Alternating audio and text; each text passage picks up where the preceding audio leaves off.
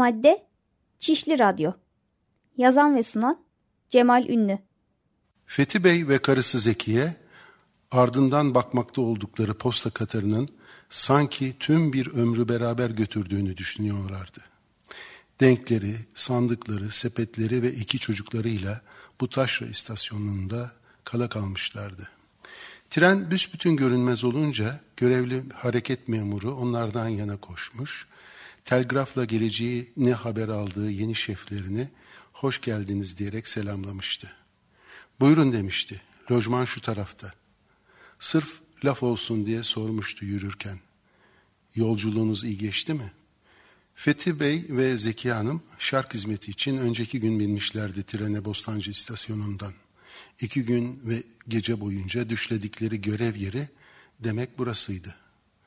Lojman iki oda, uydurma bir mutfak, dönülmeyecek kadar küçük heladan başka bir şey değildi. Oğlanlar Yüksel ve Sait edindikleri yeni arkadaşların kılavuzluğunda komşu bahçelerdeki meyve ağaçlarını keşfe, Fethi Bey de istasyonu teftişe çıktığında Zekiye evi yaşanır kılmaya girişti. Sağdan soldan bir iki kasabalı hanım yardıma koşmuştu. Kapının önünde denklerin iplerini beraberce kesip gevşettiler. Battaniyelere sarılı denklerin içinde ne var ne yoksa ortalığa saçtılar. Yine el birliğiyle lojmanın demirbaş sandalyeleri, masa ve mutfak dolaplarını silip temizlediler. Mutfak dolaplarının ve masanın muşambasını yaydılar. Giysiler odalardaki tahta dolaplara kaldırıldı. Perdeler takıldı, yastık yüzleri geçirildi. Koca iğnelerle yorganlar kaplandı. Mutfağa, helaya ve odaların birer uygun köşesine camı gazete kağıdı ile parlatılmış gaz lambaları yerleştirildi. İçine pek sinmese de rengi dönmüş döşemelerin üzerine aile yadigarı, kıymetli halılarını da serince Zeki Hanım trenden indiğinden beri çektiği yürek sızıntılarının geçer gibi olduğunu anladı. Aklı yatmaya başlamıştı. Bu küçük kasabada yaşamayı galiba becerebileceklerdi. Savaş yıllarıydı. Memlekette geceleri karartma uygulanıyordu ama bu kasabanın derdi değildi. Burada zaten elektrik yoktu.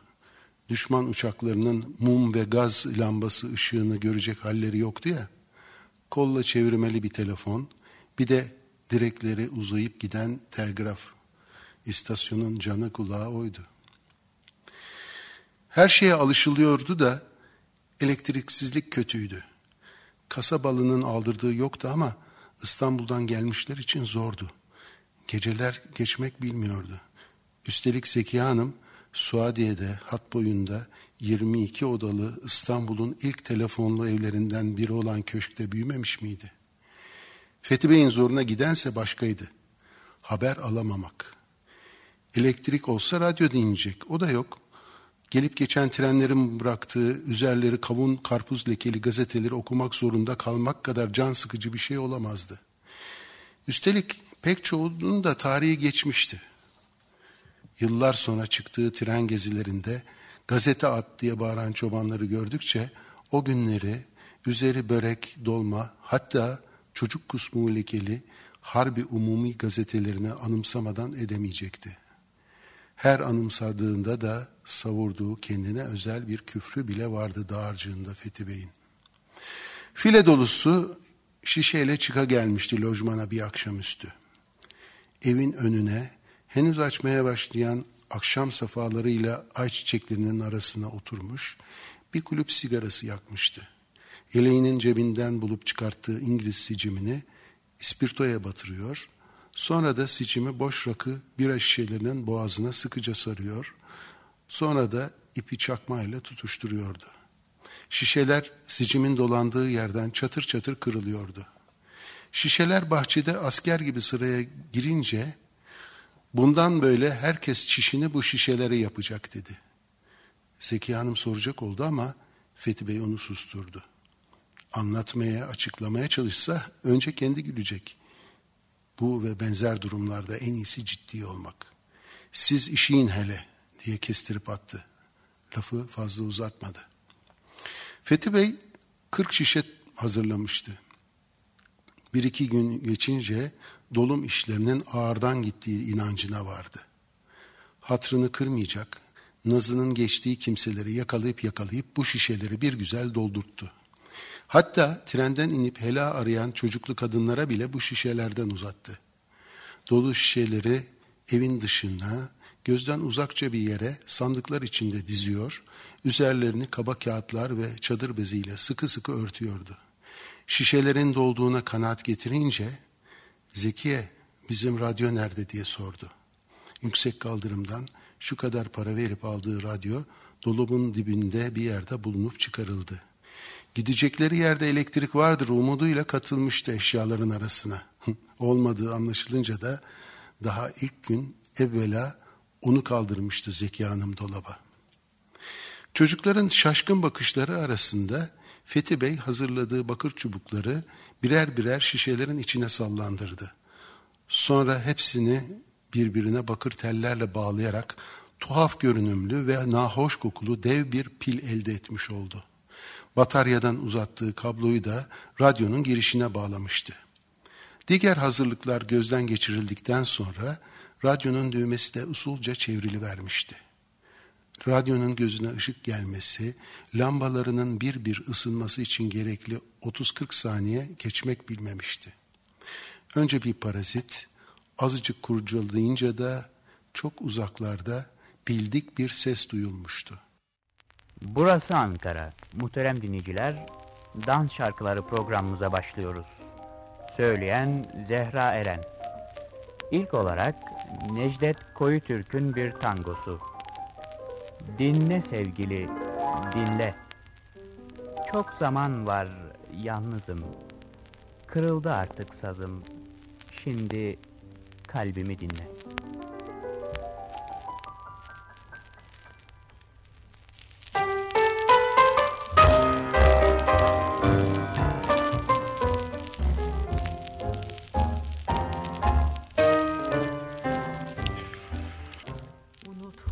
Sevdalar ve tatlı hatıralar. Senin için hep ağlar. Öksüz kalbimi dinle. Ben bir yaralı kuşum. Yürekten vurulmuşum Severek yorulmuşum Şu öksüz kalbi dinle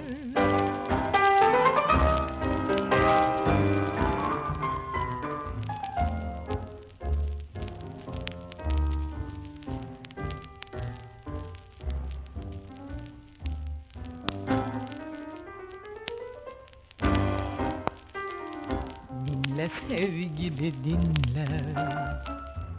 Çok zaman var yalnızım Kırıldı artık sazım. Şimdi kalbimi dinle. Unutulsa sevdalar Ve tatlı hatıralar. Senin için hep ağlar öksüz kalbimi dinle. Ben bir yaralı kuşum. Yürekten vurulmuşum. Severek. Fethi Bey buluşunu orta ikide okulun alt katında laboratuvarda yaptıkları bir dizi fizik deneyine yorup durdu. Nedense hiçbir zaman tam olarak anımsayamadı. Hatta bu fikri rüyasında görmüş olabileceği sanısına da kapıldığı bile oldu. Çok dert etmedi, ayrıntıların üzerinde durmadı. Önemli olan radyonun çalışıp çalışmadığıydı. Almanların ne halt ettiğini, nerede püskürtüldüğünü, Adana buluşmasını, İstanbul'da kara borsaya düşen malların ayrıntılı listelerini, Aşkale treninin varlık vergisini ödemeyenleri taşıyacağını, adı artık Çişli Radyo'ya çıkmış olan radyosu aracılığıyla öğrendi. Bazı geceler radyo dinlemeye gelen konuklar bile oluyordu. Konuklar zayıflayan batarya takviye hizmeti görerek katkıda bulunuyorlar. Fethi Bey'e borçluk kalmamaya çalışıyorlardı. Öyle zaman oldu ki Çişli Radyo tüm demir yollarından nam saldı. Gelip geçen trenlerin önce makinistleri, sonra biletçileri, en nihayet yemekli vagon çalışanları bile inip radyoyu görmeye gelir olmuşlardı. Böyle durumlarda radyo dışarıya taşınıyor, gösteri alkışlarla son buluyordu. Devamlı yolculardan kimileri tren istasyonda durduğunda önünü duydukları radyoyu görmek için vagonun camlarını indiriyorlar ve akıllarınca treni gözetleyen istasyon şefine Fethi Bey, Çişli Radyo nasıl gidiyor diye takılıyorlardı. Alınan yanıt ise hiç değişmiyordu. İyidir, iyi. İstanbul'da dolayısıyla da Türkiye'de ilk radyo yayını 1920-22 yıllarında yapılmıştı. Kesin tarihinin bilinememesinin nedeni ise yayınların Boğaz içinde demirli bir Fransız savaş gemisinden yapılmasıydı. Bu seyyar verici yayınını kendi personeli için gerçekleştiriyordu. Adına telsiz telefon denilen bu yayınlar Darülfünun yani İstanbul Üniversitesi konferans salonunda bulunan alıcılar aracılığıyla öğrencilere dinletiliyordu. Fransız Bahriye Radyosu yayınlarının duyulmasını sağlayan Darül Muallim'in öğretmenlerinden Rüştü Bey'di. Türk radyoculuğu bugün hala varlığını işgalci Fransız denizcilerine ve Rüştü Üzel'e borçlu. Fransız General Charpier İstanbul'dan ayrılırken vericiyi Rüştü Bey'e armağan etmiş. Bu davranış 4-5 sene içinde karşılığını görmüş. İstanbul'da verici kurma ihalesi 1925 yılında Fransız firmasına verilmiş. Rüştü Bey ve öğrencileri yeni vericiyle ilk deneme yayınını 19 Mart 1923 günü yaptılar. Radyo yöneticisi, oyun yazarı Turgut Özakman tarihi şöyle anlatıyor. Sonunda beklenen an geldi. Yayın Rüştü Bey'in kısa konuşmasıyla başladı. Genç bir flütçünün çaldığı zeybek havasından sonra Bakırköy İttihat-ı Osmani Özel Okulu'nda öğretmenlik yapan Afife Hanım Rosignol adlı parçayı söyledi. O kadar alkışlandı ki Afife Hanım birkaç kez mikrofona geldi.